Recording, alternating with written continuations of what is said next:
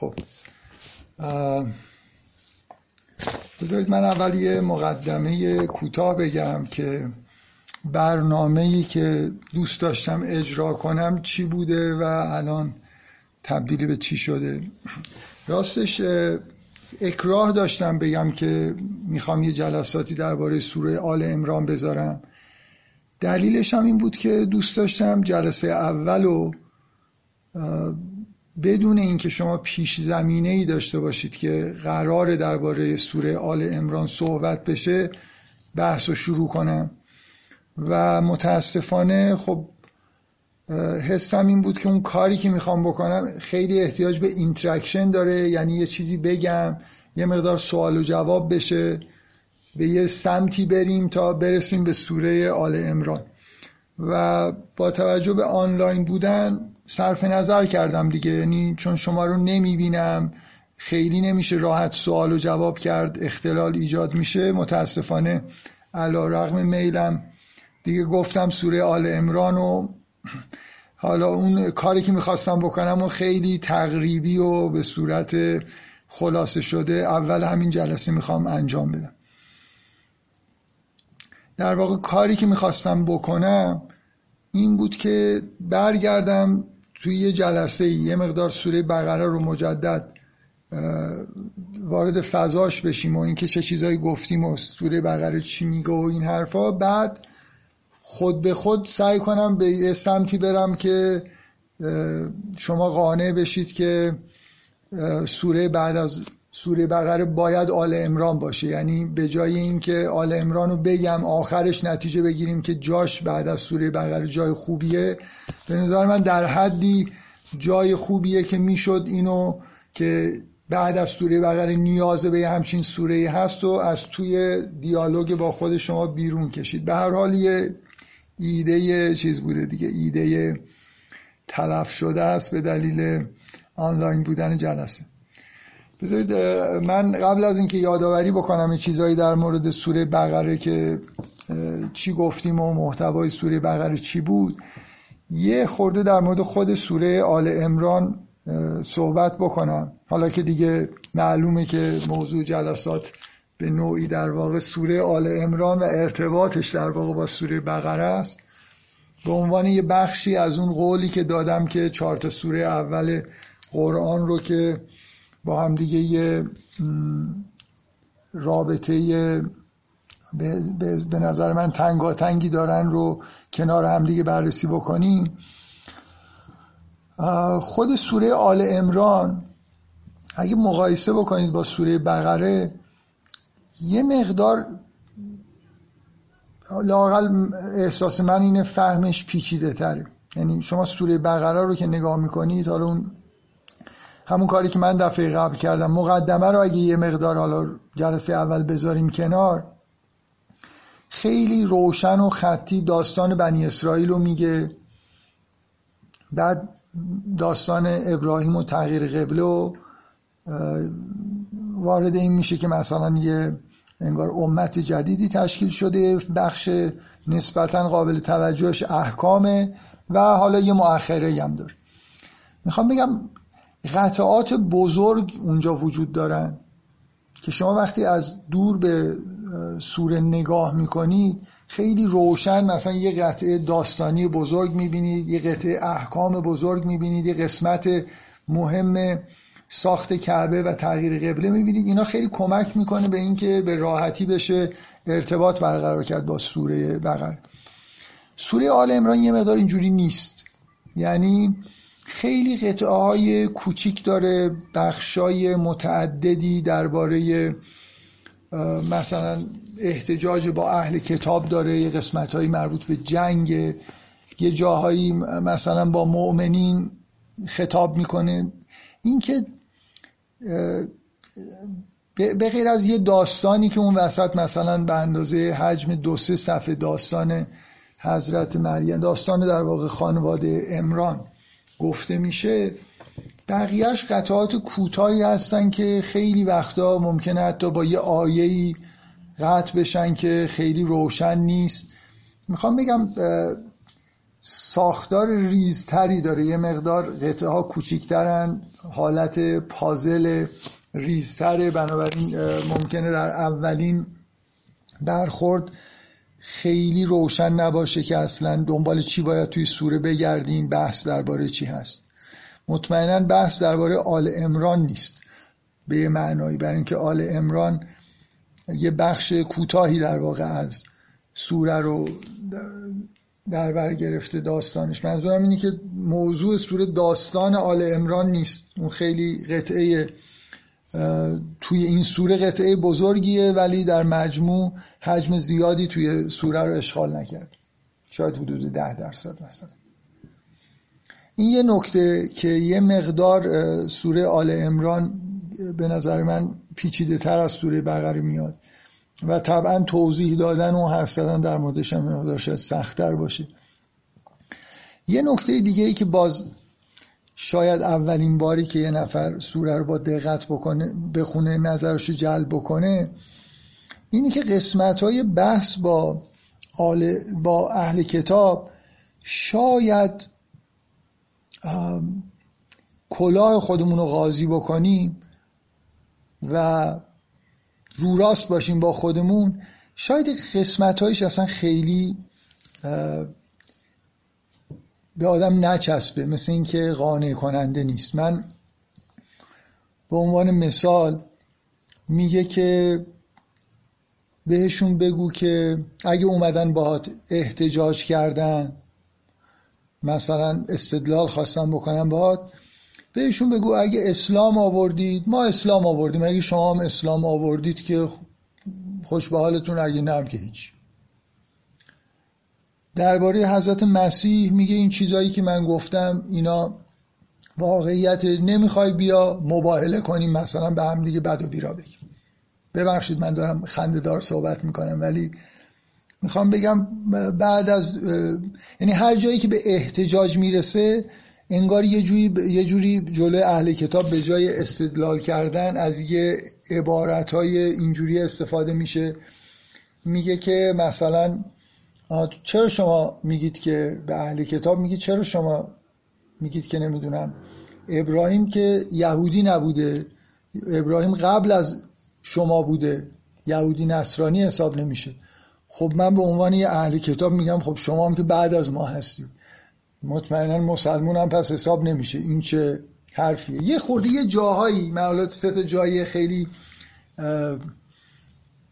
برجستش رو گفتم ولی چون به نظر میاد یه بخشی از سوره اختصاص داره به مباحثه و محاجه با اهل کتاب به نظر من یه نکته مهم تو سوره اینه که این شیوه احتجاج کردن این نحوه مواجهه با اهل کتاب رو به نوعی خوب درک بکنیم که چه منطقی پشتش هست و ممکنه در اولین نگاه خیلی آدم رو جذب نکنه. این دو تا نکته که به نظر من یه مقدار حالا یه مقدار ساختار پیچیده از نظر کوچیک بودن قطعه ها و گاهی اوقات تو در تو بودن اینکه هی محاجه میاد باز دوباره یه چیز دیگه گفته میشه دوباره یه قسمتی از استدلالا میاد و همینطور پیش میره سوره. یه قطعه نسبتا بزرگم در مورد جنگ اوهد هست که اونم البته چندین بار وسطش قطع میشه چیزهای دیگه گفته میشه. این دو تا نکته رو به نظر اومد اولش بگم که واقعا وقتی سوره بقره رو حتی یه بار یه نفر می‌خونه شاید این مقدار احساس نکنه که یه دیدگاه کلی اصلا پیدا نمی‌کنه نسبت به سوره. خب من می‌خوام همون کاری که گفتم و حالا در یه حد خیلی در واقع مقدماتی و اینکه بدون اینکه نظر کسی رو بخوام خودم همینجوری با حرف زدن یه ارتباطی بین سوره بقره با سوره آل امران برقرار کنم. بعد بریم سراغ خود سوره بقره سوره آل امران سوره بقره محض یادآوری میگم که خیلی خیلی به نظر من محتوای روشنی داره و خیلی من روی این تاکید کردم که اصلا نه اینکه اولین سوره بودن توی قرآن براش جای مناسبیه. واقعا آدم احساس می‌کنه که این سوره اوله یعنی اصلا جای دیگه نمی‌تونید بذاریدش. قرآن باید با این کلمات با این آیه ها شروع بشه. باز تاکید می‌کنم سوره حمد فاتحت الکتاب مثل دعای شروع قرائت قرآن یعنی سوره آل امران هم می‌خواید بخونید خوب قبلش یه حمد بخونید. خدا رو ستایش می‌کنیم ازش هدایت می‌خوایم و بعد شروع می‌کنیم به قرآن خوندن. بنابراین من هی قبلا هم اینو گفتم هی میگم سوره اول سوره حمد و به اون معنا سوره اول کتاب حساب نمی کنم حالا فکر می‌کنم منظورم روشنه دیگه. یعنی قرآن با این عبارت ذالک کتاب لا و فیه شروع میشه. خیلی خوبه.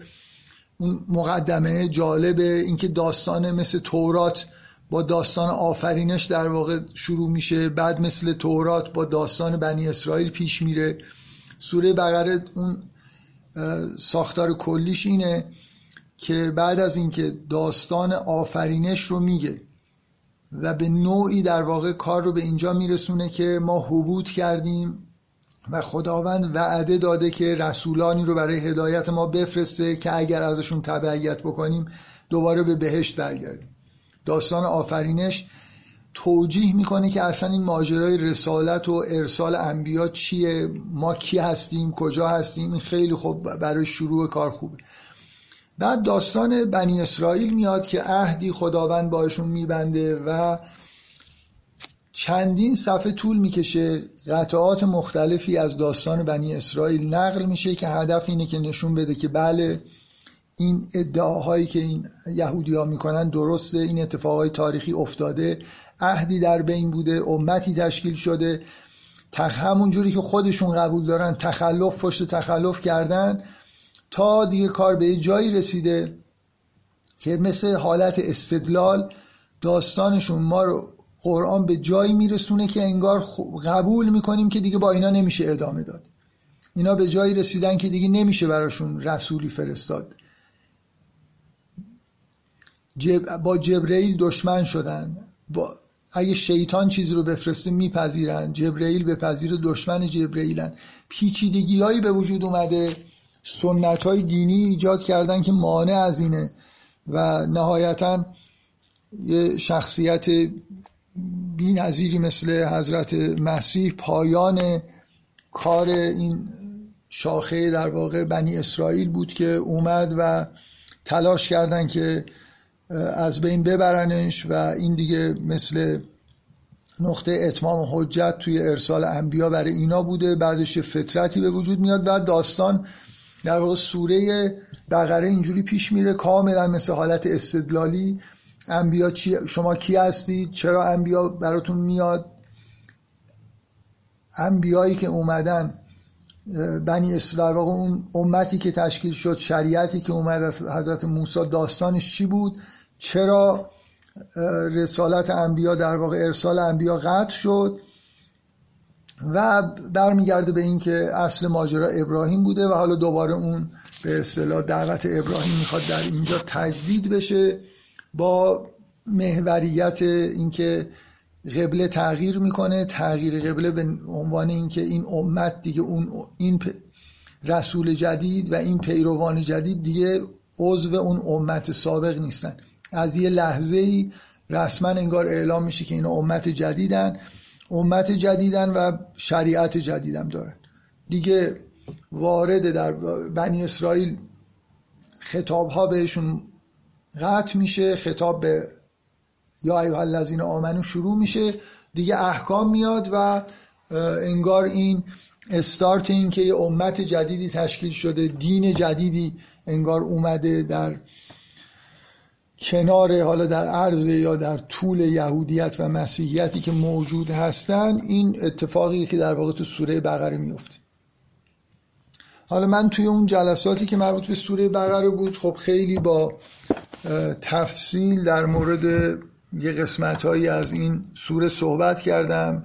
اینکه یه مقدار عمیقتر اگه نگاه بکنیم اینکه اصلا اساس دعوت اسلام چی هست؟ اینا رو فکر می‌کنم اونجا مفصل گفتم که خیلی در واقع تاکید داشتم و فکر می‌کنم سوره تاکید داره که دین اسلام مثل اینکه در طول ادیان دیگه است به نوعی دعوت به اینه که اون چیزی که در واقع اونقدر توحید و دعوت به توحید اینجا قویه که همه چیز در سایه در واقع توحید و موحد بودن و زندگی موحدانه داشتن کمرنگ میشه طوری که شریعت ها اینکه از چه شریعتی تبعیت می‌کنید و از چه راهی به اینجا رسیدید اهمیت خودشو کم کم از دست میده. و این اون دعوت اصلیه که در واقع توی سوره بقره وجود داره. کم و بیش روش تاکید هست ولی حالا یادتون باشه من توی بحثایی که می‌کردم مثل یه لایه دوم توی سوره یعنی ظاهر اون چیزی که خیلی ظاهر توی سوره اینه که یه دین جدیدی داره شروع میشه ولی بحثای محتوایی هم هست.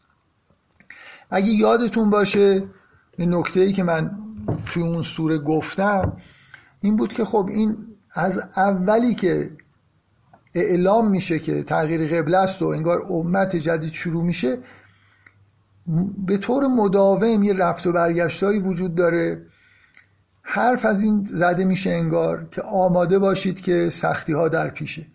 آماده باشید که جنگ در پیشه. که نقص اموال و انفس برای شما پیش میاد.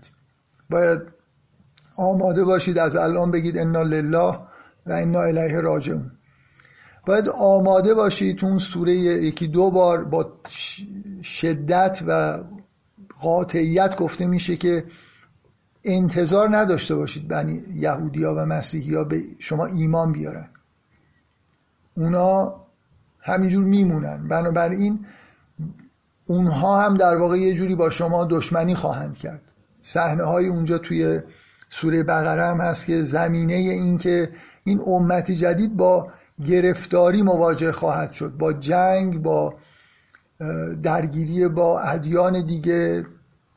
به اضافه این که تو اون لایه دومی که من تاکید کردم روش این بود که در واقع قبل از اینکه داستان بنی اسرائیل رو بگه مثل یه توجیه روانشناختی که چرا بنی اسرائیل اینجوری شدن و اینجوری بودن و کارشون به اینجا رسید از ابتدای سوره اصلا سوره با این شروع میشه با یه قطعه نسبتا طولانی در وصف افرادی که الذین فی قلوبهم مرض هستن. الذین فی قلوبهم مرض کسانی هستند که توی جامعه دینی هستن ولی مؤمن به معنای واقعی کلمه نیستن. مشکلات شناختی و عملی دارن. بنابراین در درون خود مثلا بنی اسرائیل اینها باعث انحرافات شدن اینا باعث شدن که رسالت قطع بشه و از اول سنگ بنای این گذاشته میشه که به غیر از اینکه یعنی این خیلی با سراحت شاید گفته نشه ولی کاملا از فهوای کلام برمیاد که تهدید دیگه ای که امت جدید رو تهدید می‌کنه همون اینه که اون بلاهایی که سری بنی اسرائیل از درون اومد. و از درون در واقع پاشیدن نه از بیرون اون هم سر اینا بیاد. یعنی مسلمان ها هم باید منتظر این باشن که در درونشون الذین فی قلوبهم مرضی پیدا میشه و اونا ممکنه انحرافایی به وجود بیارن و مشکلاتی در واقع براشون پیش بیاد. در واقع من حرفم اینه. شما سوره بقره رو که می‌خونید سوره بقره اساسش اینه که توجیه بکنه که رسالت انبیا چیه امت چرا تشکیل شدن اون امت چرا کارش تموم شد این امت جدید چرا داره تشکیل میشه و بعد بخش قابل ملاحظه ای از مقرراتی که وضع میشه که مثلا روزه بگیرید حج برید نماز بخونید وضع خانواده چطور باشه دعوت مداوم و پررنگ به انفاق کردن. اینا چیزاییه که انگار مثل دستورالعمل هایی که همراه با این امت داره به وجود میاد برای این امت نازل شده اینا در واقع تو اون سوره گفته میشه. و در کنارش در کنار این قسمت اصلی مدام این تذکرات هم هست مثل یه جور اعلام خطرهایی درباره آینده. ما اونجا نمی‌بینیم که مؤمنین درگیر جنگ باشن. ولی اعلام خطر برای جنگ هست. ما نمی‌بینیم که مؤمنین خیلی درگیر با اهل کتاب شده باشن. ولی اعلام خطر که اونا ایمان نخواهند آورد اونا مقابل شما وای میستن وجود داره. همینطور به هیچ وجه پررنگ نیست و ظاهر نیست اونجا که این الذین فی قلوبهم مرض در خود مؤمنین هم در جمع این امت جدید خواهند بود و اختلالای ایجاد می‌کنه.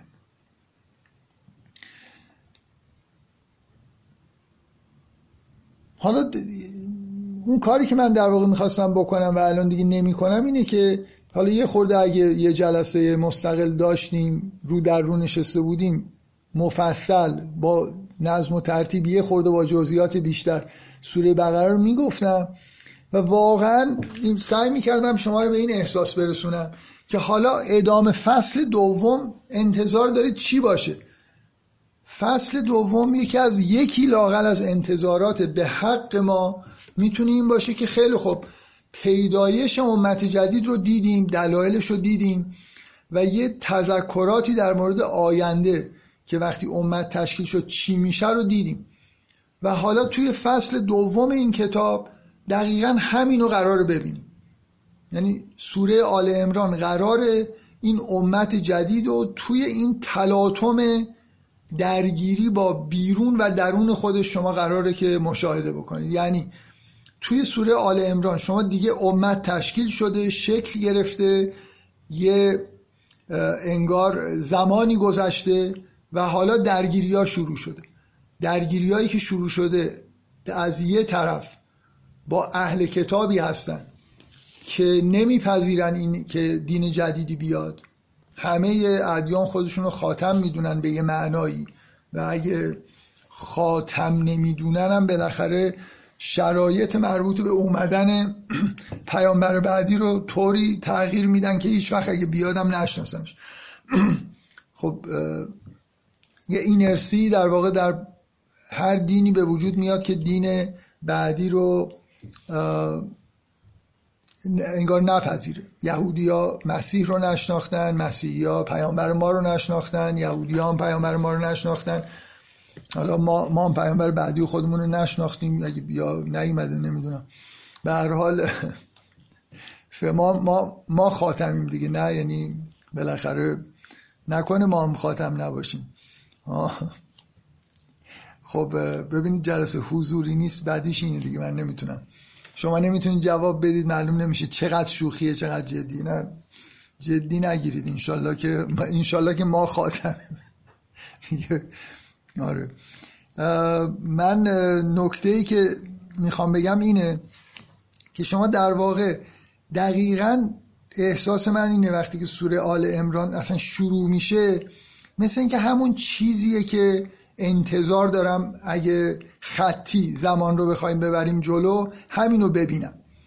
ببینم که خب اون امت خب تشکیل شد. خیلی خبر خوبی و الحمدلله یه پیغمبر جدید اومده. اونا آدمای بدی بودن اینا انشالله آدمای خوبی هستن.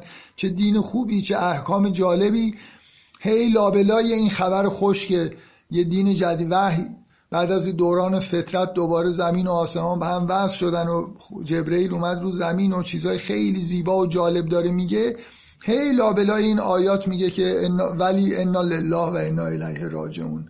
ولی اینا بر علیه شما توطعه خواهند کرد. اهل کتاب نمیپذیرن امیدی به اینا نداشته باشید. خودتون مواظب خودتون باشید. هی میگه انفاق بکنید انفاق بکنید. ربا, ربا نخورید. مثلا یه چیزایی که یه حالت این که بالاخره انگار از نظر مالی لاقل اینجا این امت جدید یه مقدار مشکل داره. حالا یا به دلیل فقر یا طبیعتشون اینجوریه هی بهشون در مورد انفاق مفصلا توصیه میشه که البته حالا توی سوره آل امران این اینکه چرا اینقدر توصیه انفاق اونجا پررنگی به نظر من تا حدودی روشن میشه که چه منطقی در واقع توش هست. موضوع اینه که توی سوره آل امران دیگه اون شادی تشکیل امت که در سوره بقره بود ناراحتی ها اونجا برای بنی اسرائیل بود که ای وای اینجوری کردید و عهد رو شکستید و درست رفتار نکردید. مال بنی اسرائیل بود. امت جدید الحمدلله در نوزادیش بود. مثل هر نوزادی بیگناه بود و همه چیز خوب و خوش بود. اما به این نوزاد نوپا هی تذکر داده می‌شد که بالاخره بزرگ میشی باید سختی هایی بکشی. سوره آل امران یه جوری اون بالاخره سختی هاست دیگه. شما سوره شروع میشه از هر طرف می‌بینید که اهل کتاب وایستادن اونا سابقه بیشتر دینی دارن علمایی دارن که اهل احتجاج و بحث کردن هستن. حالا میگن مثلا فرض کنید در داستان تاریخی هست که بعضی از مسیحی ها از نجران اومدن که مثلا مباحثه بکنن. نکته اینه که شما از یه طرف می‌بینید که این دین به عنوان دین با هم رده ها هم عقیده های خودش اونایی که بهش نزدیک هستن بسیار مشکل داره. انواع اقسام روابط منفی رو بین اهل کتاب و مسلمان ها توی این سوره آل امران می‌بینید.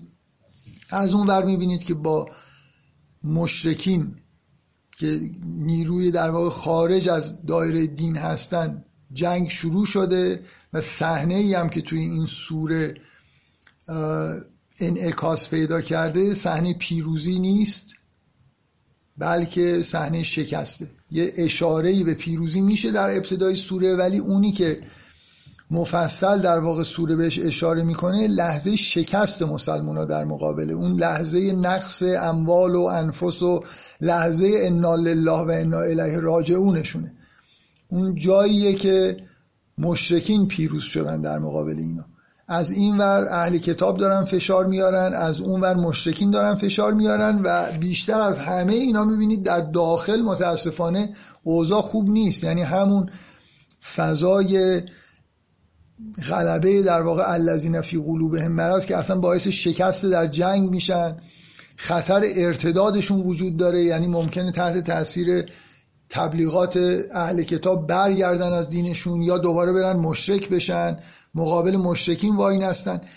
تلاطم هایی وجود یعنی این سوره شما از اول که نگاه می‌کنید همه اون چیزهایی که اونجا یه تک آیه یه قطعه کوتاه گفته بود که انگار آینده منتظری همچین چیزایی باشید همش پیش اومده و بخشی در واقع از سوره میشه گفت که به مقابله امت جدید با اهل کتاب و اهل کتاب با اینا احتجاجای بینشون حرفایی که اونا می‌زنن حرفایی که اینا جواب میدن و خطراتی که اهل کتاب برای امت جدید داره چطور سعی می‌کنن اینا رو دوباره گمراه بکنن به سمت خودشون بکشن یا حتی ترجیح میدن که اینا مشرک بشن ولی این امت جدید رو در واقع یه جوری از هم بپاشونن. یه بخشی از سوره در واقع اینه یه بخشی از سوره مسئله جنگ و بیشتر از این که ارتباط به این داشته باشه که مشرکین چی کار می‌کنن و چه توطعی می‌کنن اینه که ببینید در داخل چی میگذره.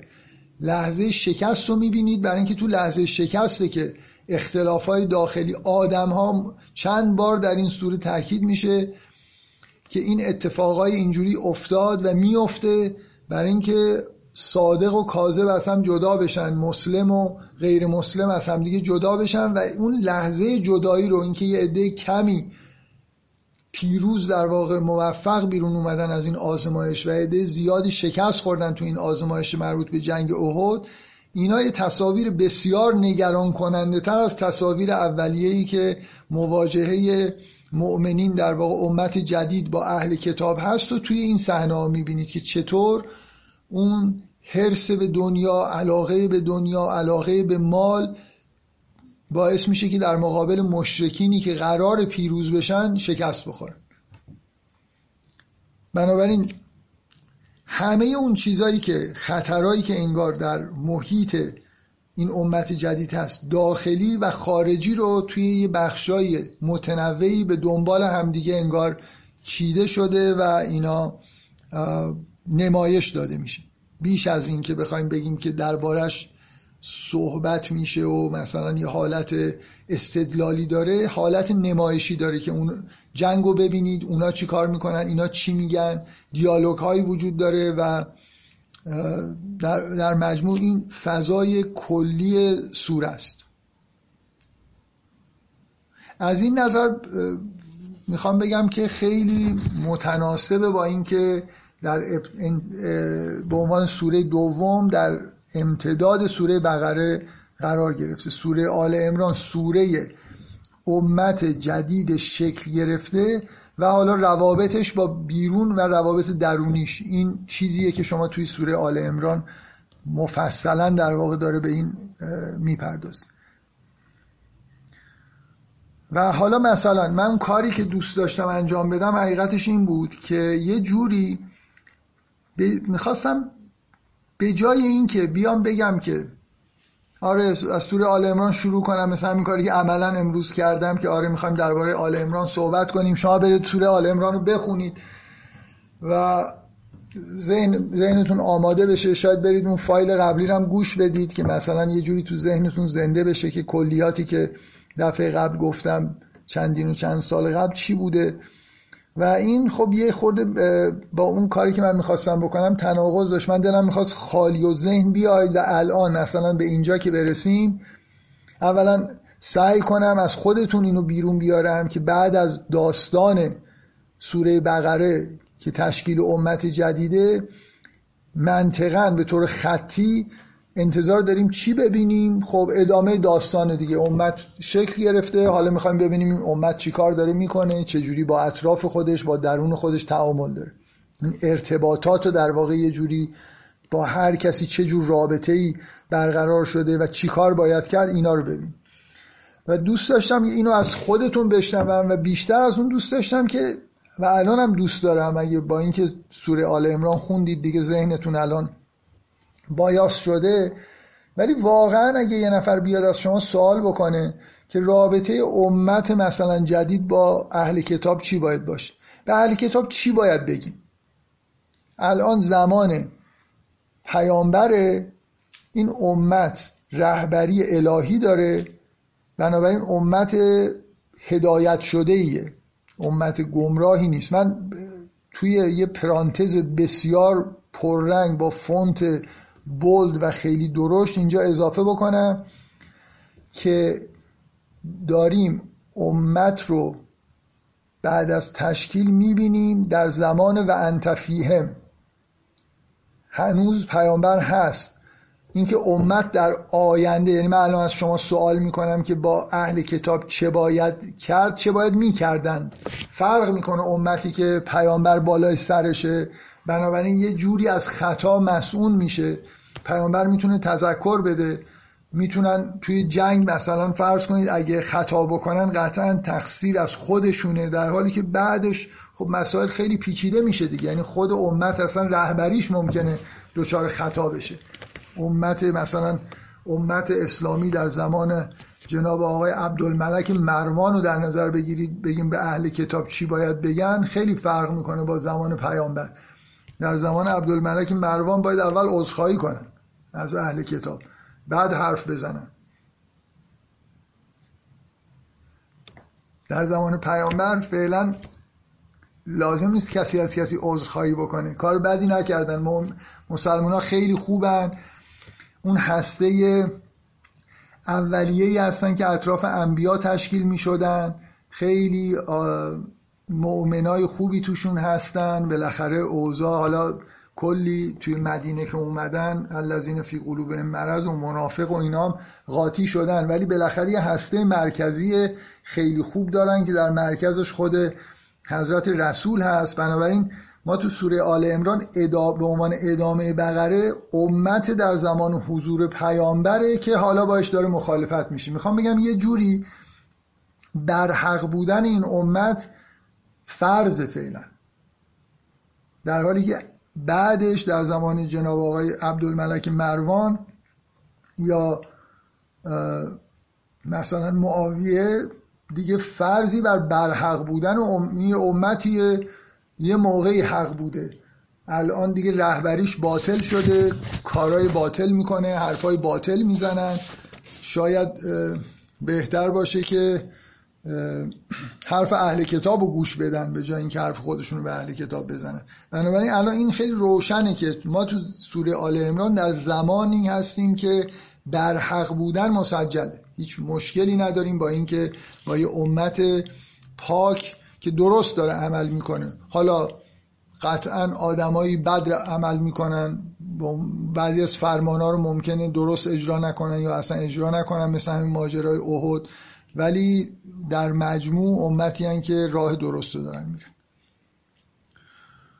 خب حالا من دوست داشتم که شما بدون اینکه سوره آل امران رو تو ذهنتون باشه به عنوان جواب که بایاستون بکنه همین الانم هم اگه عادت داشته باشید سعی کنید اون بایاس رو بذارید کنار و به این فکر بکنید که خب حالا چی باید به اهل کتاب گفت؟ اهل کتاب الان یه آدمایی هستن که همونطوری که تو سوره بقره دیدیم خیلی منحرف شدن. خیلی از اون چیزی که در واقع اصل ماجرا بوده دور شدن. مسلمون ها هنوز از اسلام به معنای واقعی کلمه دور نشدن. یعنی مشغله ذهنی و عملی مؤمنین در اطراف حضرت رسول بنا به دعوت پیامبر و قرآن توحیده. اینا موحدن خدا رو میپرستن. هنوز اون دستگاه های مثلا نهادهای دینی پیچیده گمراه کننده و تحریف کننده و مسائل مالی نمی‌دونم پیچیده داخل دین حالا هم تو مسیحیت هستن هم تو یهودی هستن. اینجا شکل نگرفته. اینا آدمای پاکبازی هستن که دورور یه پیامبری با ایمان خالص جمع شدن و دعوتشون دعوت به توحیده. و مدام این تکرار میشه که ما دعوت به توحید می‌کنیم. اونا اوضاعشون چجوریه؟ اونا خیلی پیچیده شدن. اونا مسیحی ها اصلا یه اعتقاداتی پیدا کردن که مسیح خدا بوده خدا مسیح بوده روح القدس پدر پسر و, اعتقاد به اینکه اگه این چیزها رو قبول نکنید جهنم میرید و یه حرفای این شکلی می‌زنن. اصلا به شدت به نظر می‌رسه از اساس دور شدن از اینکه چی باید مثلا به عنوان دین عرضه شده بود براشون؟ مسیح برای چی اومد؟ موسی برای چی اومد؟ اینا همه برای خاطر توحید اومدن اینا هم برای دعوت به خدا اومدن. به خودشون دعوت نمی‌کردن خودشون فلش بودن. قرار بود اینا رو نگاه بکنیم به یه چیزی برسیم نه اینکه خود اینا بشن. خود حضرت مسیح شده موجودی که مورد عبادت از اون ور یهودیا یک ساختار پیچیده نهادهای پیچیده پیدا کردن. خودشون رو ابناع مثلا خدا می‌دونن برای خودشون به عنوان امت و تنها امت یه شعنی قائل هستن. یه اوضاعی بالاخره پیچیده شدن خیلی دورن اون سادگی خودشون از دست دادن. چیکار میشه کرد با یه همچین انحرافاتی؟ من می‌خوام این نحوه برخورد در واقع سوره آل امران رو ای کاش می‌شد اون برنامه رو اجرا بکنم. شما واقعا همینجوری لاقل توی کلاس یه دیالوگی برگزار می‌شد. شما خودتون می‌گفتید چیکار می‌تونه؟ این امت چه واکنشی در مقابل این آدما می‌تونه داشته باشه؟ چه جوری می‌تونه دعوتشون بکنه؟ خب یکی از مهمترین چیزها اینه که بهشون یادآوری بشه که شما فلش پرست شدید. دارید اون همش به اون پیامبرا و ائمه اطهار و اینا دارید فکر می‌کنید. اصلش چی بود؟ اصلش توحید بود. ائمه اطهار چی می‌گفتن ائمه اطهار شما؟ ببخشید نه ائمه اطهار مال اونا نیستن. مال ما هستن.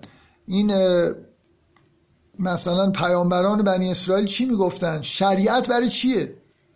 شریعت رو برای خودش به شما دادن یا دادن شما با استفاده از شریعت خدا رو عبادت بکنید؟ کلا دین چیه به غیر از اینکه ما خدا خدا یه کسایی رو فرستاد که ما رو با خودش آشنا بکنه و ما عبادت بکنیم خداوند. خب یکی از مهمترین کارهایی که این دعوت جدید که خودشونو مسلم می‌دونن خودشونو بازگشته به ابراهیم می‌دونن ابراهیمی که این پیچیدگی ها درش نبود یه جور توحید خالص درش بود. هیچ وقت نهاد روحانی الحمدلله بعد از ابراهیم تشکیل نشد. هیچ وقت یه دین همراه با این پیچیدگی ها تشکیل نشد چون امت درست نشد. امت به معنای امت مثل امت حضرت موسی منظورم یه شهری باشه و کشوری باشه و حکومتی باشه و مسائل اجتماعی. امت در واقع اطراف حضرت ابراهیم مثل یه امت مهاجری که هم اطراف پیامبر خودشون دارن زندگی می‌کنن اون فضای در واقع جای گزیده شدن ستل شدن توی یه جایی و بعد یه ساختار مثلا سیاسی اجتماعی پیدا کردن. اینا در زمان حضرت ابراهیم نبود. بنابراین مسائل اقتصادی و مالی و اینا هم پیش نیومد. کسی از مردم پول ناحق نگرفت که خودش بخوره به جای خدا. و فقط مسئله چیه؟ در واقع اینجا این امت خوبه که الگو باشه خودشو به عنوان نمونه یادآوری بکنه.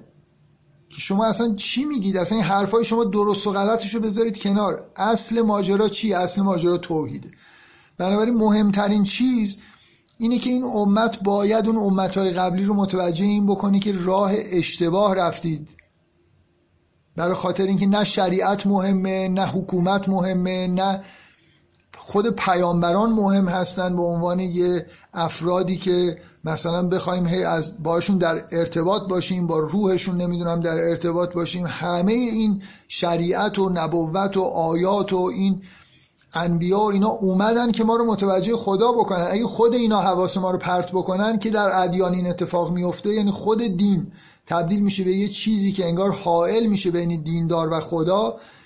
اینو باید متوجه بشن که توی یه هجابی قرار گرفتن خود دین براشون تبدیل به یه انگار مانعی شده به جای اینکه راه باشه شریعت باشه طریقتی باشه به سمت خدا تبدیل به یه چیزی شده که حالا مشکل زاست. این عقاید شرکالود دارن از توحید دور شدن چه نظری مثل مسیحی ها چه عملی مثل یهودی ها و این نکته ایه که فکر می‌کنم اساس مهاجه در واقع امت جدید با قبلی هاست که بهشون یادآوری بکنه که اصل ماجرا چیز دیگه ای بود و اصلا همه این حرفایی که می‌زنید حرفای بیهوده است. یعنی یه درصد دین شکل ظاهری شریعت بقیهش اون محتوای توحیدی و حرکت کردن به سمت خداست. دیگه چی میشه گفت بهش؟ خب یعنی می‌خوام بگم چه, چه دستاویزایی داریم؟ یکی یکی بحث محتوایی یه چیز روشنی. آقا قبول ندارید مگه توحید اصل بعیده بتونن بگن نه؟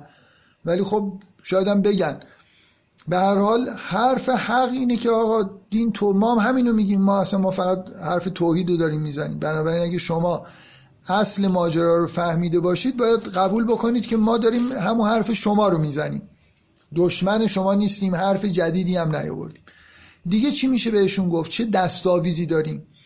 دستاویز اینه که رجوع بکنیم به اینکه ببینید شما تو کتابای خودتون اینا مدام به اینا در این سوره به طور مداوم خطاب میشه و به طور مداوم ازشون یاد میشه تحت عنوان اهل کتاب. نقطه برجسته این دوتا دین لاغر اینه که اینا کتاب دارن. تو کتابشون یه چیزی نوشته. بنابراین میشه به عنوان ابزار از خود کتابشون استفاده کرد. یعنی جدای از این نکته توحیدی که نکته اعتقادی عمیقی که وجود داره تو کتاب خودشون هم چیزایی نوشته که میشه بهشون احتجاج کرد. خب اینجا نکته چیه؟ نکته اینه که اینا کتاباشون رو تغییر دادن. هم برای خودشون یه قطعه هایی به کتاب اضافه کردن. هم تعبیرهایی به کار می‌برن که فهم کتاب رو سخت کرده براشون. یحرفون الکلمه ان موازهی شدن. یعنی کلمات رو جور دیگه استعمال می‌کنن. و الان مثال می‌زنم براتون.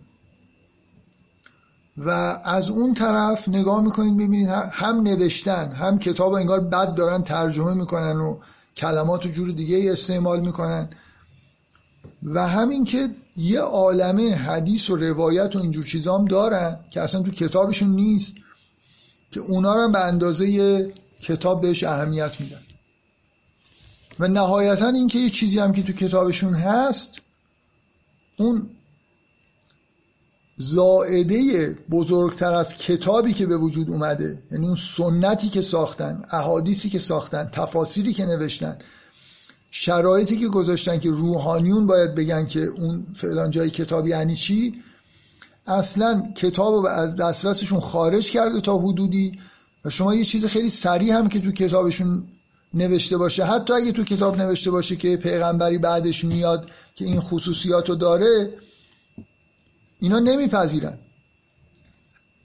کار به جایی رسیده که احکامی که تو خود کتابشون هست شما بهشون می‌تونید دعوت کنید آقا نمی‌خواد شما مسلمون بشید نمی‌خواد تو امت ما بشید. شما توحید رو رعایت بکنید شما شریعت خودتون رو رعایت بکنید. تو کتابتون شریعتتون اینه همون رو هم از شما نمیپذیرن. برای خاطر اینکه درسته به سراحت تو اون کتاب اینو نوشته این قسمتش تحریف هم نشده. اینا دیگه خیلی تابع کتاب خودشون نیستن. تابع سنت و اون ناقلین سنتی هستن که ادعای اینو دارن که از طریق ما باید به کتاب وصل بشید. حدیث و روایت ساختن. و در نتیجه به کتابشون هم خیلی نمیشه استناد کرد که اینا رو مثلا به راه بیارید. نه محتوایی به نظر می‌رسه خیلی راه بازه برای خاطر اینکه اونقدر دور شدن اونقدر مسیحی ها غرق در مسیح و عقاید درباره مسیح و روح القدس و اینا شدن که اصلا شما با یه مسیحی برخورد می‌کردید و می‌کنید واقعا بیشتر به نظر می‌رسه که یعنی اصلا از اسم دینشون هم پیداست دیگه. دین مسیحیت دین درباره مسیحه. و اینقدر مسیح پررنگ شد که با خدا یکی شد توی دینشون. تمام مدت بحث اینه که رزرکشن شده نمی‌دونم ورجن برث بوده نمی‌دونم فلان بوده بیسار بوده. اصلا اینا اینا توحیده. اینا مثلا اگه یه نفر اینا رو ندونه نمی‌تونه خدا رو عبادت بکنه. یهودی هم که هیچی دیگه. یهودی یک دم و دستگاهی از شریعت ساختن ساخته بودند و ساختن با یه نهادهای قانونی پیچیده که حالا بیا و درستش بکن.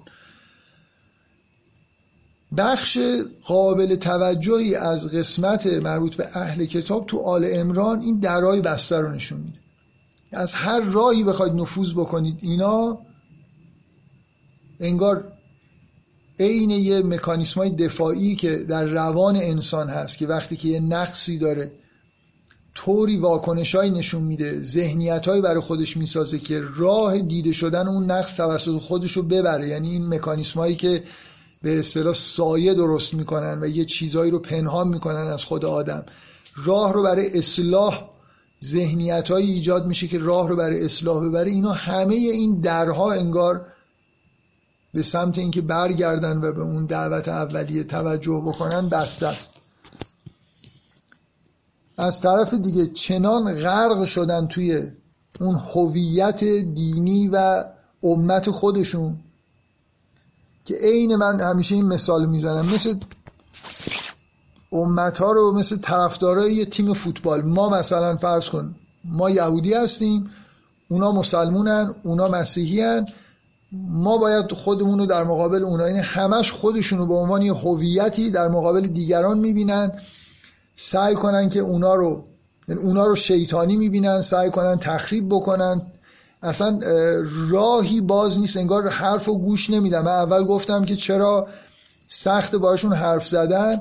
نکته دیگه اینه که این هویتشون به عنوان امت و این حس حقانیت و ناحق بودن هر چیزی که در بیرون هست اینا مانع از اینه که اصلا جا برای حرف زدن بذاره. یه جایی تو سوره آل امران میگه اینا توطعه می‌کنن. میگن برید صبح نمی‌دونم به این تو این حرفای پیغمبر رو گوش بدید. ایمان بیارید.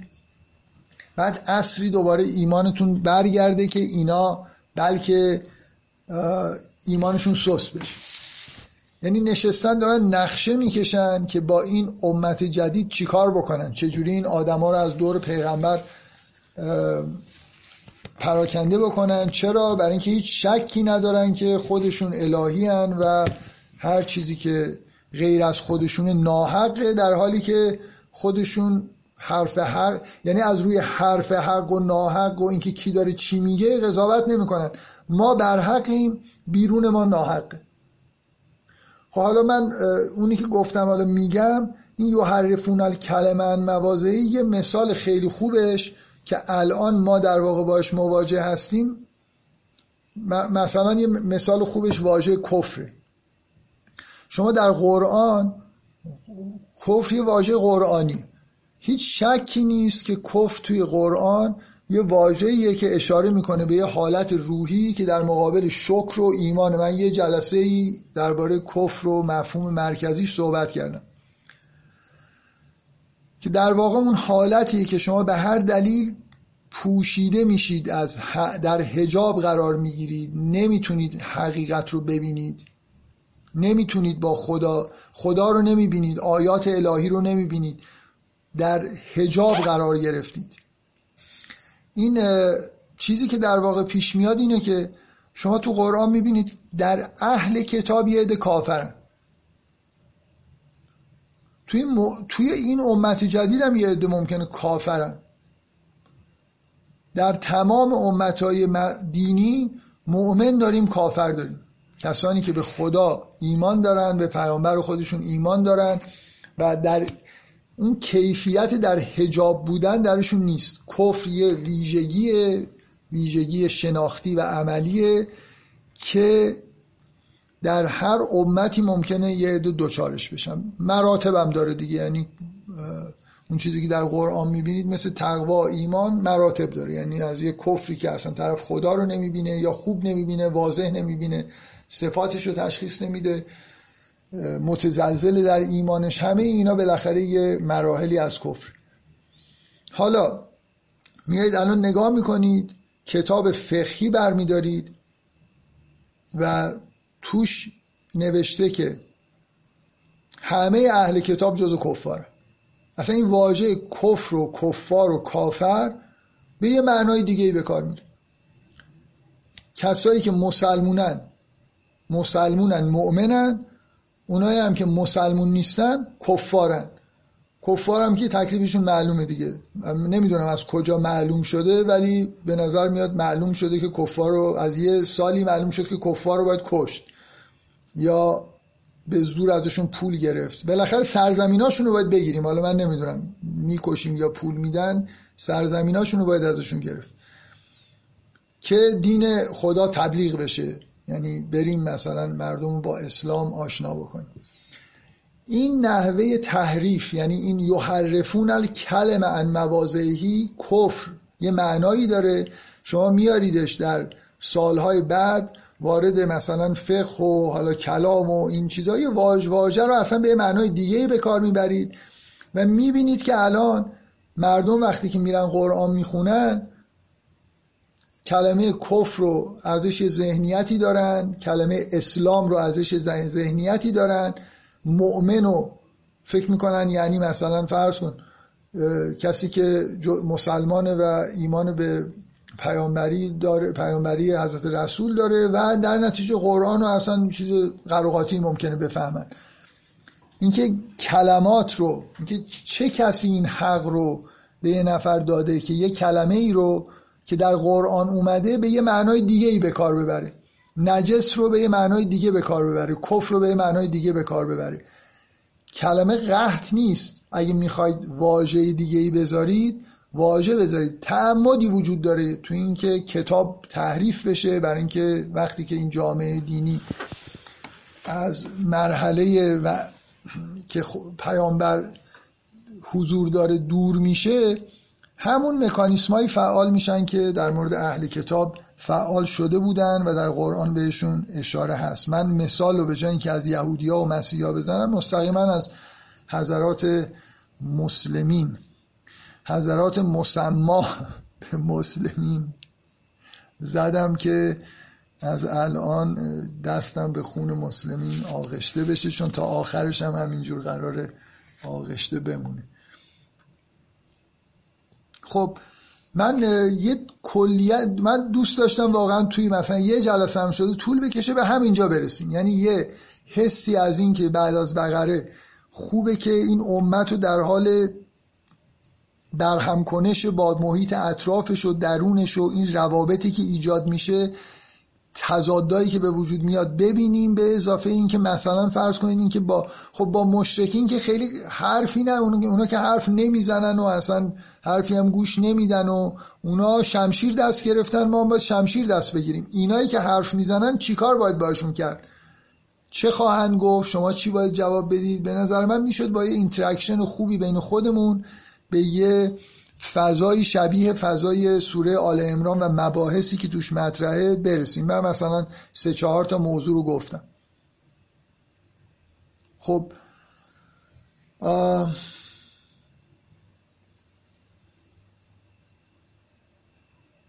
من یه چیزی الان یادم افتاد که از یادم رفته و دارم سعی می‌کنم توی یاد داشتم چون می‌دونم هست به یاد بیارم که چه چیزی قرار بود بگم.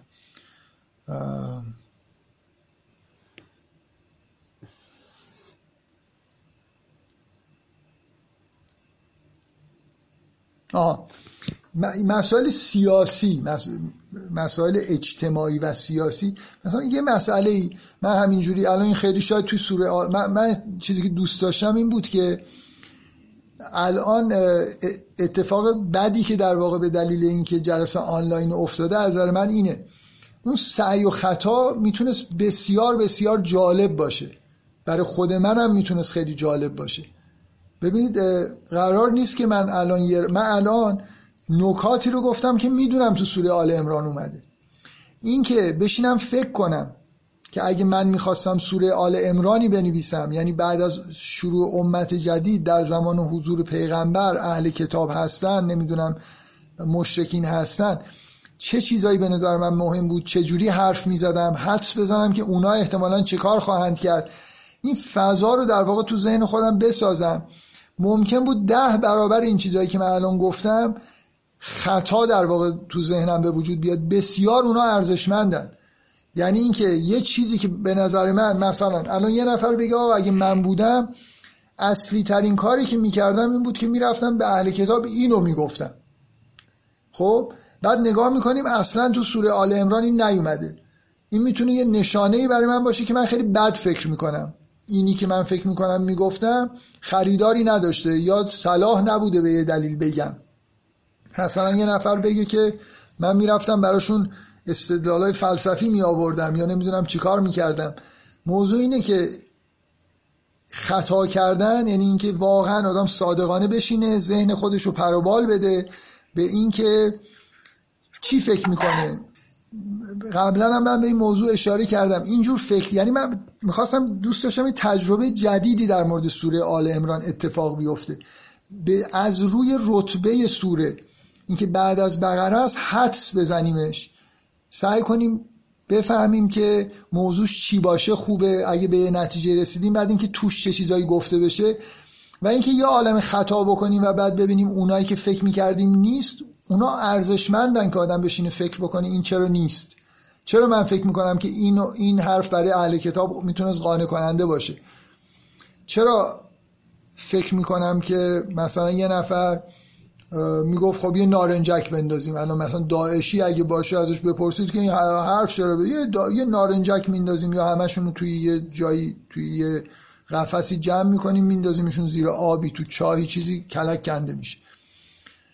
هر کسی واقعا بشینه از با چی میگن؟ با خلوص نیت از درون خودش ببینه که اگه تو اون دوران بود فکر می‌کنه که باید با اهل کتاب چجوری برخورد کرد. با مشرکین چیکار کرد؟ درون خود جامعه ایمانی چه مشکلاتی پیش میاد؟ اگه مشکلات پیش اومد چجوری باید مثلا برخورد کرد؟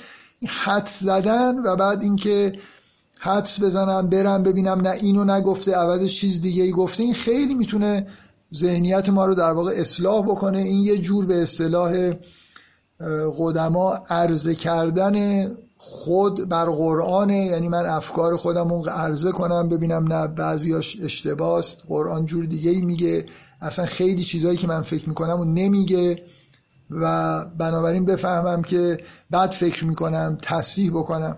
حالا دیگه نشد دیگه. می‌بینید من خیلی در معذبم تو این جلسه. برای اینکه یک کاری می‌خواستم بکنم که خیلی به نظرم جالب میومد ولی از دست دادم هی برمیگردم تعریف می حالا شاید خوب در نمیومد ولی به هر حال هنوزم امکان ادامه دادن تا حدودی تو ذهن خودتون دارید. یعنی به جای اینکه برید سوره رو بخونید بشینید مثلا همین ساختار یه امت جدید که درونش الذین فی قلوبهم مرض داره بیرونش اهل کتاب هستن و یه طرف هم مشرکینن که این روابط چه شکلی می‌تونه پیدا بکنه.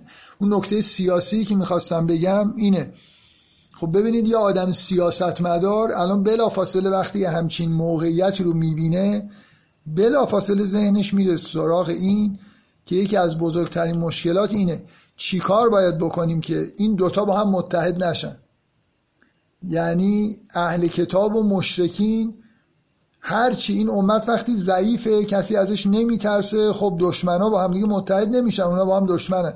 هرچی این امت بزرگتر بشه اونا بیشتر تمایل پیدا می‌کنن که اگه ببینن این داره کم کم غلبه می‌کنه که اون دوتا با هم یکی بشن. و این فاجعه است که من اهل کتاب رو در واقع سوق بدم به سمت مشرکین. در واقع ادیان توحیدی رو با مشرکین یکی بکنم برای مقابله با خودم. مثل اینکه الان جمهوری اسلامی اعراب رو با اسرائیل متحد کرد دیگه بالاخره مشکلات اسرائیل تا یه حدی در حال حل شدنه. اینکه چجوری میشه یه کاری کرد که این اتفاق نیفته؟ میشه؟ نمیشه؟ ممکن الان به عنوان فکر سیاسی میگم. ممکنه بری تو سوره آل امران ببینید اصلا از این حرفا نیست. اصلا مهم نیست اینا متحد بشن نشن یا نه. ببینید که آره یه احتیاط هایی وجود داره که مثلا این نشون میده که مواظب این باید باشیم که اینا به سمت اونا نرن اونا به سمت اینا نیان از این حرفا. می‌خوام بگم این به عنوان یه پدیده سیاسی اجتماعی فرهنگی همه اینا رو آدم می‌تونه بشینه فکر بکنه یه ابعادی رو در نظر بگیره. گاهی برای خود من در واقع این پیش اومده که من به یه نکته ای تو سوره آل امران دقت نکردم اینجوری بهش رسیدم. که خب چرا در این مورد صحبت نشده بعد رفتم دیدم اینکه در موردش یه دو تا آیه مثلا هست که به همون داره اشاره می‌کنه. اینکه یکی از اتفاقایی که ممکنه بیفته اینه که اینایی که این الذین فی قلوب مرض برن سمت اونا این چیزیه که توی سوره چند بار درباره ارتداد صحبت میشه. اینکه آدمایی که اومدن تو امتن خارج بشن. اینا این فضاییه که میشه در واقع یه راهیه که میشه وارد سوره آل امران شد.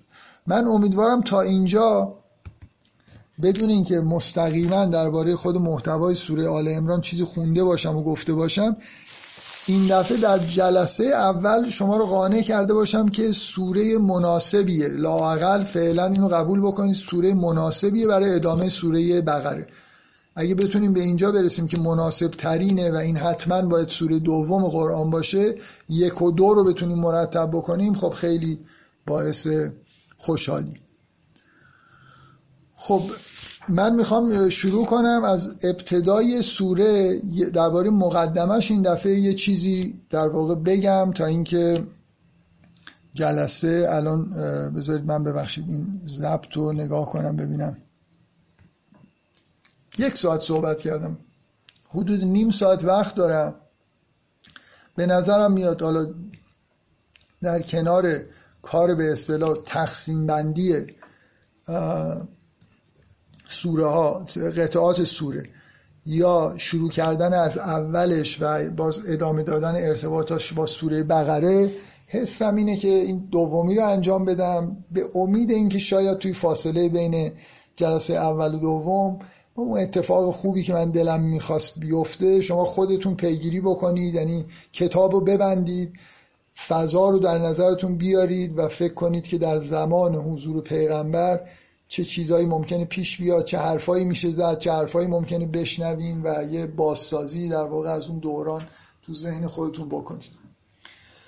خب من یه نکته ای که به نظرم میاد حالا قبل از اینکه شروع در مورد ارتباطایی بین سوره بقره و سوره آل امران خب شروعش که حالا ما نمی‌دونیم الف لام میم یعنی چی ولی خب بالاخره قبول دارید دیگه اون الف لام میمه اینم الف لام میمه یه ارتباطی حساب میشه. یعنی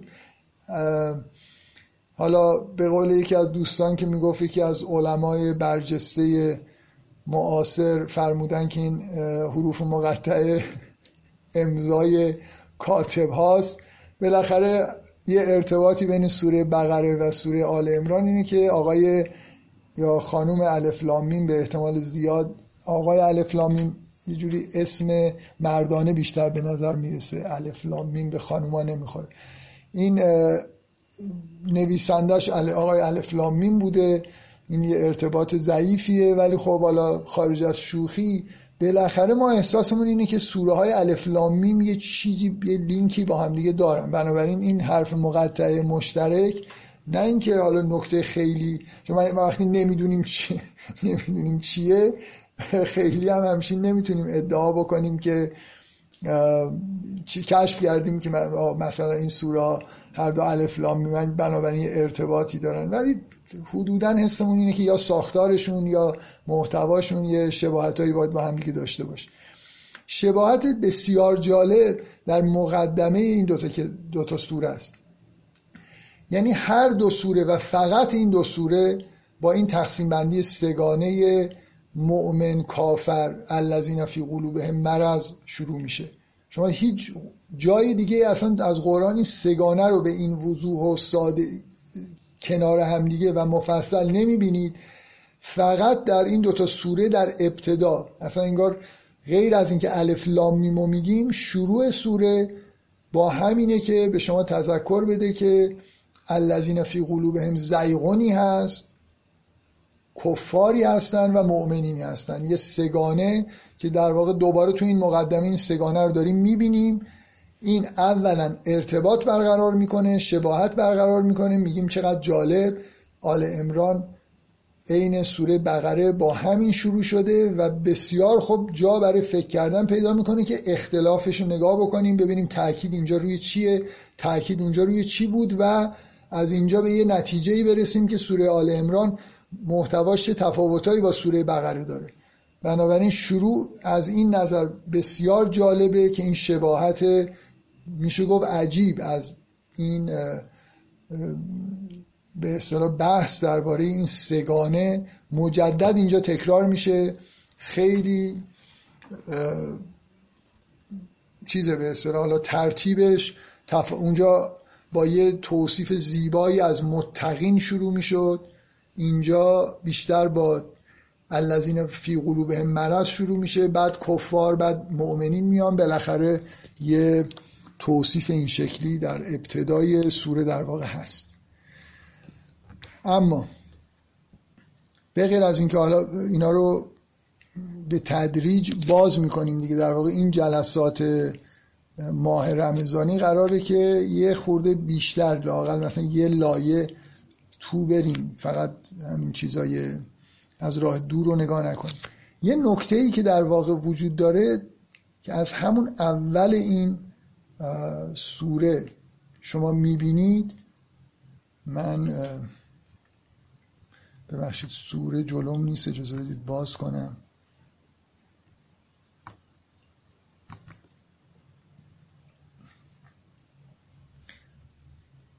به این آیه دقت کنید. بذار آیه اولم بعد از الف لام رو بخونم. حیف الله لا اله الا هو الحی القیوم که تو سوره بقرم ابتدای آیت الکرسی رو داشتیم. حالا دیگه اینقدر می‌رسم که مثلا در مورد این جزئیات صحبت بکنم. فکر نمی کنم ولی تذکر دادنش لاقل تذکر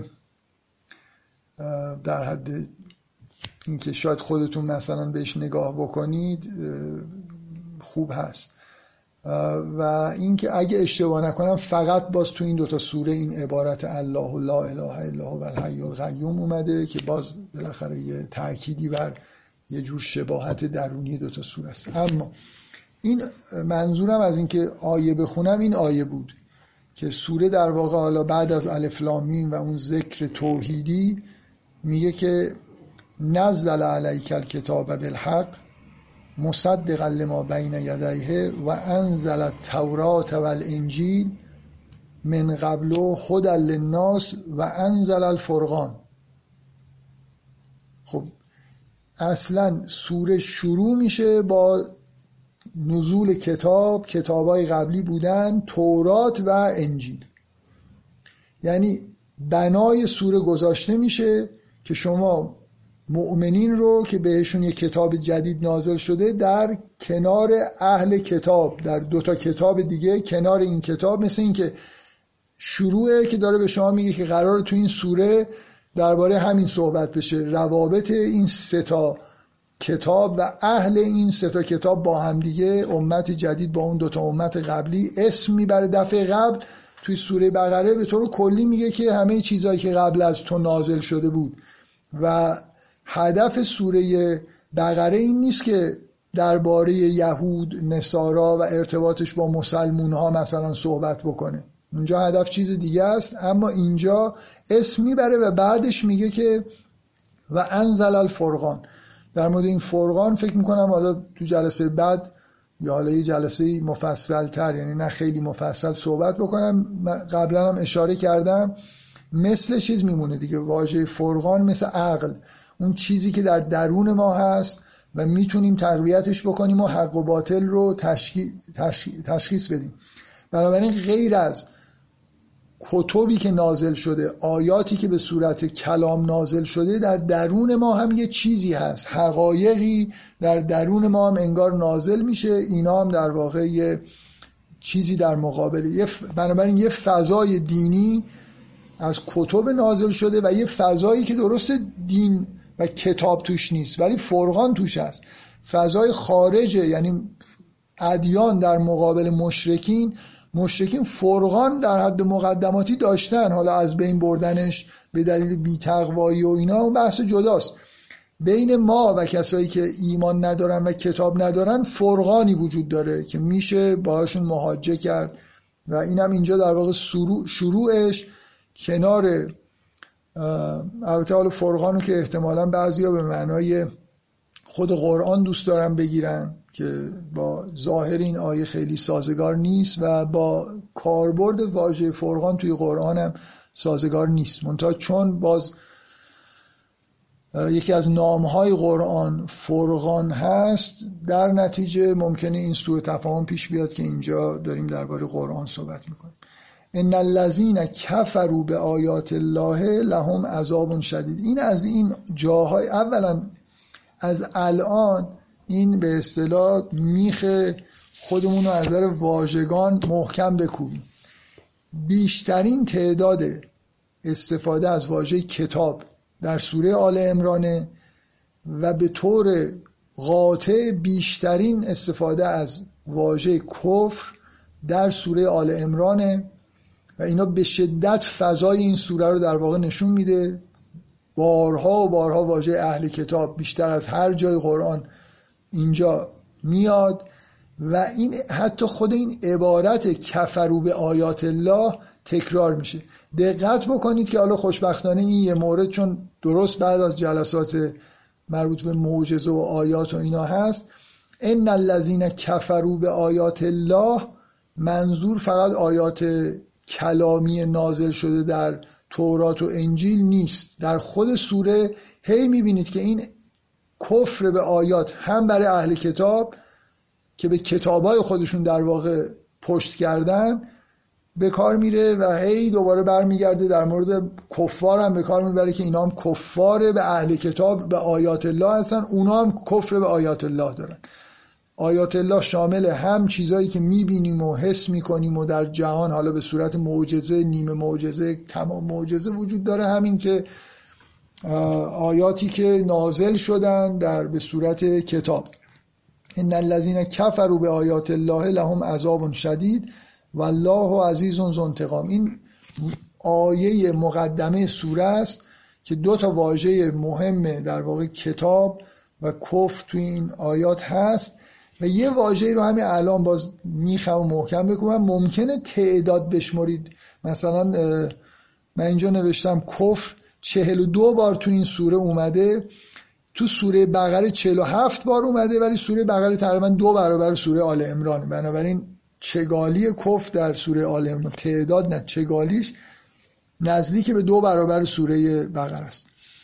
واژه کتاب که اصلا ماکسیموم مطلق در این سوره با 22 بار و واژه اسلام یازده بار تو این سوره اومده که می‌دونید که از الان باید آماده باشید که واژه اسلام رو طبعا زیاد بشنوید. تو سوره بقره هم اگه اشتباه نکنم دقیقا یازده بار اومده ولی خب چگالیش اینجا خیلی بالاتره دیگه. بنابراین این اینا واجه های کلیدی مهم این سوره هستن. اون واژه‌ای که گفتم تعدادش ممکنه زیاد نباشه ولی خیلی معنیدار و خیلی با به اصطلاح جاهای کلیدی و توی چشم آدم می‌زنه واژه تولا و چیزهای شبیه اینه. مدام تصویرهایی در این سوره میاد که یه عده روی برمیگردانن. اهل کتابی که روی برمیگردونن منافقینی که روی برمیگردونن مشرکین همه دارن رو برمیگردونن. فضای این سوره با عرض معذرت برعکس فضای سوره بقره که یه جورایی شاده یعنی آدم روحش تازه میشه که اون امت رو می‌بینه بعد این امت جدید مثل تولد یه بچه است همه خوشحالی می‌کنن. اینجا متاسفانه مثل نوجوانی بچه است انگار. درد سر درست میشه بیشتر تا اینکه خوشحالی به بار بیاره. این واژه تولا و حالا چند تا واژه کلیدی دیگه هم هست که خودتون پیدا می‌کنید. دیگه من قرار نیست که همه این چیزها رو توی جلسه اول بگم.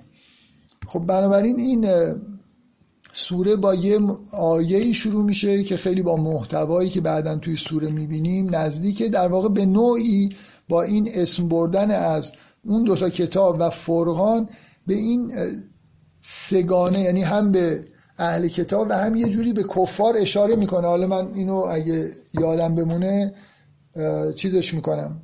تأکید می‌کنم روش که چرا میگم که اون انزل فرقان مثل اشاره به اون توی سگانه اشاره به کافرها به طور کلی مشرکین اونایی که اهل کتاب نیستن. ببخشید.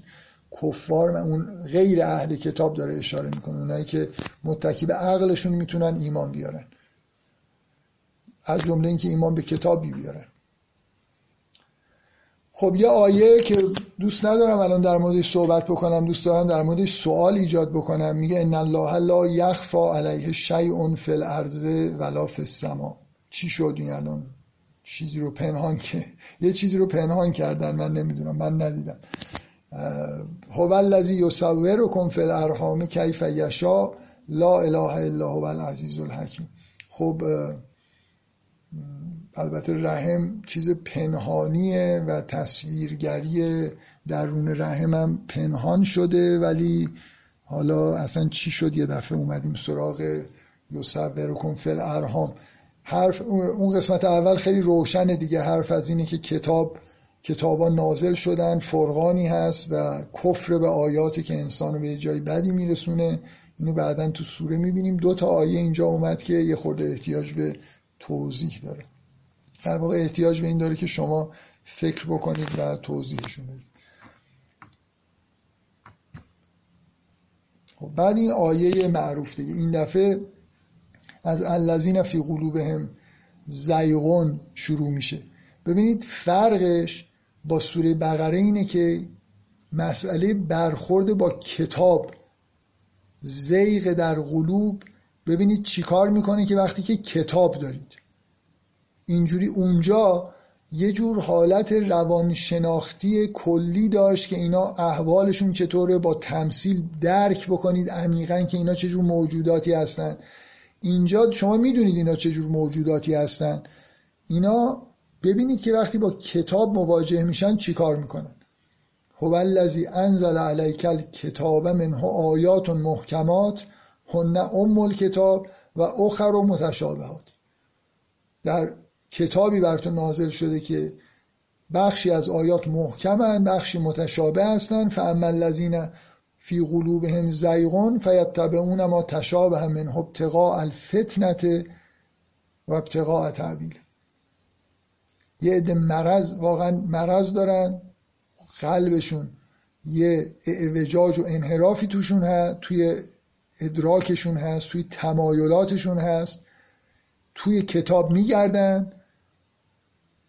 دنبال یه آیه‌ای که یه خورده به خواستشون نزدیک باشه یا بتونن نزدیک بکنن همونو بگیرن و این همه مثلا آیه محکمی که وجود داره اونو چیزش کنن به اصطلاح از صرف نظر بکنن ازش. برای اینکه به اون چیزی که می‌خوان برسن. نکته, نکته اینجا اینه که چون این سوره به شدت روی مفهوم کتاب و اهل کتاب و این مسئله مواجهه با کتاب تأکید داره شما الذین فی قلوبهم مرض این سوره رو در مقابل کتاب دارید می‌بینید. با کتاب چی کار می‌کنن؟ چه جوری کتاب رو تحریف می‌کنن؟ یه چیزی از توش در میارن که نباید از توش در بیاد. و از یه طرف ممکنه این مکانیسم داره گفته میشه که شما در واقع مشابهش بفهمید که برای یهودیا چی شده برای مسلمان ها چه اتفاقی خواهد افتاد. الان زمان پیغمبره. بنابراین جلوی تفسیر متشابهات و اینا میشه وایستاد ولی یه موقعی خواهد رسید که این اتفاق نمیفته و نکته شاید شگفت انگیز اینه که اینو در مورد یه اهل کتاب نمیگه که این کار رو کردن این کار رو می‌کنن که ما درس بگیریم که بعدا ما هم خواهیم کرد. رو کراس داره میگه هو الذی انزل علیک الکتاب منها آیات محکمات. در مورد همین کتاب داریم صحبت می‌کنیم و همین کار رو شما می‌کنید. و می‌دونید این اصلا این که مستقیم داره گفته میشه که این الذین فی قلوبهم زیغون مال خودتونن. بر تو کتابی نازل کردیم محکم متشابه داره. الذین فی قلوبهم زیغون فیتبعون ما تشابهه این کار رو خواهند کرد. یعنی دیگه اینجوری نیست که حالا من یه چیزی به در بگم نمی‌دونم دیوار بشنوه و اینا نیست. شما همینید. اون تعارف اون نوزادی اون کودکی شیرین سوره بقره که یه هیچ وقت انگار یه جوری به مؤمنین خیلی مستقیم چیزی گفته نمی‌شد. از اول این سوره نگاه می‌کنید که شماها یا عالم تو شما منافق هست. می‌خواد کتاب رو در آینده تحریف بکنید. و ما یعلم تعویله الا الله و راسخون فی العلم یقولون آمنا بهی کل من عند ربنا. نمی‌دونم حالا بعدا کردن یا نکردن. نمی‌دونم نظر شما چیه. به هر حال به نظر می‌رسه که بالاخره چون دین خاتمه لابد نکردن دیگه چون چون دین خاتمه حتما ملائکه اومدن جلوشون رو گرفتن و نذاشتن که از متشابهات استفاده سوء بکنن. و لابد اینجوری. و ما یزک برای همین هم هست که ما الان خیلی دین پاک و بسیار منزهی داریم که اصلا قابل مقایسه با ادیان دیگه نیست. خیلی عجیب این ادیان دیگه چطور ایمان نمیارن به اسلام. چقدر اینا آدمای منح... احتمالا این منافع مادی چیزی دارن وگرنه اصلا اسلام که چنان معلومه که دین خداست و هیچ مشکلی توش نیست که خیلی آدم تعجب می‌کنه. و ما همین دستم همینجور به خون داره آلوده میشه می‌بینید؟ خون سوره به خون آلوده است می‌بینید؟ الان آیه چنده؟ این آیه هشته چنده؟ من شماره رو پاک کردم عمدن به یه دلیل موجهی. آره دیگه بسم الله اگه حساب بکنیم این آیه هشته که سوره شروع شده رو راست داره میگه که شما هم همونید بدترید که بهتر نیستید. و ما یذکر رو الا اولو الالباب و متذکر نمیشن مگر اولو الالباب. خب یه تصویری از همین اولو الالبابی که بعدا هم در این سوره ظاهر میشن. خیلی واژه بسیار جالبیه. من قصد ندارم که می‌خوام مقدمه رو الان تا یه جایی بگم و این جلسه رو تموم بکنم. یه امید واهی بالاخره در ذهن من هست که شاید این پروژه شکست خورده. من در درون و بعضی از شما ادامه پیدا بکنه. شاید یه نکات جالبی تو گروه نوشتید که چرا اینو نگفته چرا اونو نگفته یا چیزایی کشف کردید تا حالا این کارو نکرده بودیم که حدس بزنیم. مثل اینکه من همیشه می اومدم یه چیزایی قطع بندی می‌کردم نمی‌دونم یه چیزایی می‌گفتم بعد می‌رسیدیم به اینکه سوره چی می‌خواد بگه. الان از روی ترتیب بعد اینکه بعد از بقره است یه جوری انگار می‌دونم چی می‌خواد بگه. حالا برید توش فکر کنید که چی باید بگه. یه جوری ببینید می‌تونید از روی محتوای کلی که حدس می‌زنیم باید داشته باشه بازسازی بکنیم یه قطعاتی رو به دست بیاریم. آره ربنا لا توز قلوبنا اینا دعاهای اولو الالباب ربنا انک جامع الناس لیوم لا ریب فی. بعد ان الذین کفروا. اونایی که کافر شدن لن تغنی عنهم اموالهم ولا اولادهم من الله شیئا و اولئک هم وقود النار. کسایی که کافر شدن اموال و اولادشون.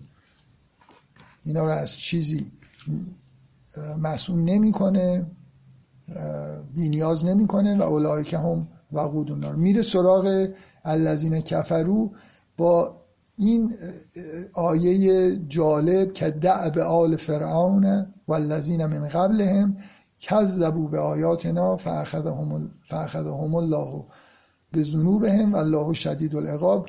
این دوباره واژه به جای کفر به آیات کذب تکذیب آیات و اینکه اینا گرفته شدن. نکته ای که جالبه اینه که از عبارت آل فرعون که سوره ای که شروع شده اسمش به شما گفته شده که آل امرانه اینجا از عبارت آل فرعون استفاده میشه که خیلی عبارت متعارفی نیست. برای انگار نمونه الذین کفرو دیگه باید بفر دیگه از این واضحتر نمیشه گفت که منظور از ان الذین کفرو کفر به آیات کتاب و اینا نیست. ان الذین کفر همون اصطلاح کلی که در مورد افرادی که کلا به آیات الهی کفر ورزیدن مثل کدعب آل فرعون. منظور آدمایی مثل فرعون و کسایی که مقابل خدا وای میسن و الان مشرکین. بعد میگه قل للذین کفروا ستغلبون و تحشرون الی جهنم و بئس المهاد. برمیگرده روشن در مورد چی داریم صحبت می‌کنیم؟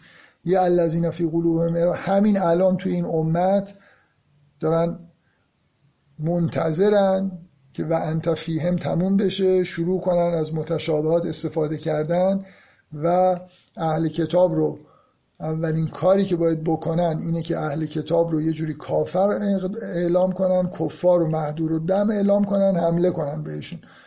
این فکر کنم خیلی اولویت داشته خیلی سریع انجام شده. و بعدم خب دیگه حالا سالها قرنها وقت هست میشه متشابهات و استفاده های بسیار جالبی ازش کرد. این الذین قل الذین کفروا ستغلبون و تحشرون. حالا یه عده پس اونایی بودن که توی امت اون توطعه رو داشتن می‌کردن انگار شروع کرده بودن. یه دم این دقیقا منظور کدعب آل فرعون و ان الذین کفرون دعای قبل میگه قل الذین کفرو این منظور کسانیه که مشرکینی که بیرون بیرون جامعه دینی اصولا هستن. قد کان لکم آیتون دیگه شکی نکنید. قد کان لکم آیتون فی فیعتین التقاطا یه فلشبکی می‌زنه به اینکه یه روز با اینا در در جنگ بدر جنگیدید و پیروز شدید. اون وعده ای که بهشون داده میشه که پیر شکست می‌خورید و به جهنم میرید اینه که یادآوری بشه که در بدر این اتفاق براتون افتاد و این وعده ای که در آیه 13 هم داده شده می‌دونید که بعدا در فاصله بسیار کوتاهی بعد از این آیات شکست خوردن و بیچاره شدن. و البته یدخلون فی دین الله کردن و لشکر الذین فی قلوبهم زیغ رو به شدت تقویت کردن طوری که با موفقیت هرچه تمامتر. اونا هم ظرف چند سال که شکست خورده بودن در کمتر از اون زمان تونستن یه چی میگن؟ کامبک یه کامبک بزنن و دو تا گل خورده بودن چهار تا زدن و کار رو به سمت به نفع خودشون تموم کردن خب این آیه بسیار مهمه زوین للناس حب الشهوات من النساء و البنین ولی من در موردش الان صحبت نمی کنم و بعد دیگه ذکر مؤمنینه کسانی که تقوا دارن و بهشت میرن و میگن ربنا آمنا فغفر لنا از صابرین و صادقین و الغانتین و المنفقین و المستغفرین و الاسهار تا شهد الله انه لا اله الا الله. حداقل میشه گفت که از اول تا شهد الله انه لا اله الا هو یه بازگشتی به ابتدای سوره بقره و اون سگانه داریم. منتها می‌بینید که اینجا دیگه بحث روانشناختی و نمی‌دونم شناخت شناسی و کلی نیست. اونا معلومه الان توی امتن اون دسته اونا کفارن همونایی که باش میجنگید و اینا هم خود مؤمنینن اهل کتابم که اونورن.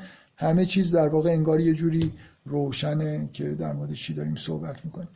من بیشتر از این جلسه اول رو ادامه ندم و اون امید واهی خودم رو از بین نبرم و انشالله تو جلسه آینده سه شنبه با عرض معذرت جلسه نداریم.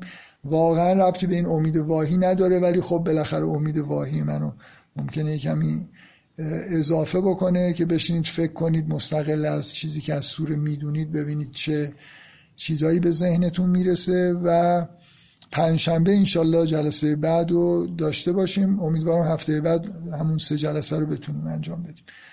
بسیار خوب. اگه سوالی الان هست بپرسید دیگه. من حرفم تموم شد. حالا جلسه رو نمی‌خوایم خیلی طولانی کنیم ولی ممکنه سوالای جالبی وجود داشته باشه. خانم بفرمایید خواهش می‌کنم. ببخشید. من نمی‌دونم چقدر مرتبط اگه مرتبط نیست جواب حرفاتون مرتبطه ولی آره ولی اگه مرتبط باشم ممکنه جواب ندم. یعنی شرطش ارتباط نیست. داره خیلی شرایط زیاده بفرمایید. این همین راجع به هم مطلب که آخر گفتین توی سوره توبه حالا من اخیرا خوندم برام جالب بود. یه آیه هست که میگه که داره راجع به حمله به مکه صحبت می‌کنه و یا آدمایی که دارن فرار می‌کنن و مشرکن و اینا و یه آیه هست میگه که اگر توبه کردن و نماز خوندن و زکات پرداختن فاخوان کفدی خب. یعنی اگر یعنی اگه یدخلون فی دین الله کردن اخوان کن فدین دیگه. بله مثلا هم ببخشید شما شما می‌خواید اینا رو ارده خب داره از سر ترس این خب بله بله یدخلون فی دین الله. اوه او شما می‌خواید اینا رو هم بکشید؟ نه نمیگم که بعد کشته می‌شدن میگم که خب شاید یعنی من اونجا انتظار نداشتم اینو بگه. چرا؟ انتظار داشتم که خب اگرم قراره به یه آدمای امان داده بشه اینا همینطوری امان بگیرن راستی, راستی آزمایی بگن ما مسلمان راستی آزمایی بشن. مثلا یه مدت اینا رو نگه داریم ببینیم واقعا دروغ سنج بهشون وصف بکنیم. خوبه آره ولی اسلام نه اسلام همینجوریه دیگه. خیلی ولی نه اینکه بیان مسلمون می‌دونی اینا تا همین الان داشتن میجنگیدن با مسلمون بعد یهو در یک ثانیه بیان توبه کنن و مسلمون بشن. می‌دونید علتش چیه؟ علتش اینه که همون الان توی اونایی که دارن طرف مسلمونا میجنگن بدتر از ایناش هست. ببخشید من در ادامه خونریزی و دستم به خون آلوده بشه شما یه جوری مثل این که به مسلمان توی مدینه خیلی حس چیزی دارید که اینا خیلی ها اونجا چون پیامبر اومد و طرفداراش اومدن و یه دم و دستکی درست شد اونا با اینا همراه شدن. یعنی خیلی امیدوار از بین اینایی که جنگیدن با مسلمان ها و شکست خوردن و این حرفا هم بالاخره چیز هست. یعنی آدمایی وجود دارن که خیلی آدمای خوبی شدن. بین مسلمانایی که تو مدینه بودن هم خیلی آدمای خیلی خیلی بدی شدن. شما تاریخ اسلام در سالهای بعد و نگاه بکنید چندان چیز خوبی نمی‌بینید از اونایی که همون موقع توی این یکی جبهه بودن نسبت به اونایی که تو اون جبهه بودن. خیلی مثلا آدمای بهتری باشن. البته خب دیگه یه سری مؤمنین خاص توی جبهه حق داشتن می جنگیدن می‌خوام بگم این سهل انگاری در مورد اینکه چه کسی رو بپذیریم یا نپذیریم فکر می‌کنم که چیز هست. یعنی یه ویژگی در اسلام هست و یه خورده برای من عجیبه که شما مشکل دارید. حالا مثلا بعضی از این آقایون که خیلی خونریز هستن یه جور حالت رحمت و پذیرش و اینا داره دیگه. رو بهش رحمت نکنن. میگم که اینا مجبور نکنن که برای اینکه امان بگیرن بیان به علکی بگن ما مسلمونیم. آها منظورتون اینه که میگه که مثلا باید اظهار ایمان بکنن؟ آها متوجه شدم منظور. مثل اینکه داریم الذین فی قلوبهم مرض تولید می‌کنیم خودمون. متوجه یعنی اینا رو به صورت اینکه سر دین خودشون بمونن هر کاری دلشون می‌خواد مثلا امان دادن شرطش اینه که ظاهر سازی بکنن. این براتون عجیب. خب سوال خوبیه. بذارید اینو من نمی‌دونم توی سوره آل امران در موردش بحث بکنم یا نه ولی یه کاری که میشه کرد که توی سوره به یه همچین موضوعی من اینو الان داشتید می‌گفتید یادداشت کردم. اگه توی سوره نرسیدیم می‌تونیم مثلا توی گروه در موردش مقدار صحبت بکنیم. فهمیدم اصلا سوالتون رو از اول متوجه نشدم که مشکل تعجب کردم که شما چرا یه همچین مشکلی پیدا کردید. خب یه سوال کتبی اینجا هست. مدل همیشگی قرآنه که درباره شبهات مخالفین خشن برخورد می‌کنه و به جای استدلال منطقی فحششون میده. انگار که کلا هر کی مخالف مرض داره. حس این رو میده که خوب و بد قرآن کارتونی و سیاسفید. منظورم اینه که مختص امران و بقره نیست. دستتون درد نکنه. خب این موضوعیه که در آینده چه میپرسیدی چه نه بهش می‌رسیدیم دیگه. یعنی به اون جاهایی که می‌رسیم که از نظر شما داره فوش میده ببینیم بالاخره چرا داره فوش میده چرا به نظر می‌رسه داره فوش میده. منظورم از فوش میده اینه که بر خودش طور نیست که طرف واقعا براش سوال شده. طرف طوری که مرض داره مثلا. آره متوجه شدم چی میگید خب این این توی حتما تو آل عمران به این موضوع می‌رسه. اون یکی رو نمی‌دونم. من سعی می‌کنم یه جاده خاکی برم اون موضوعی که پرسیدنم تو همین سوره در موردش یه صحبتی بکنیم. اگه نشد حالا جای دیگه. باز یه نفر تایپ می‌کنه می‌تونید صحبت کنید.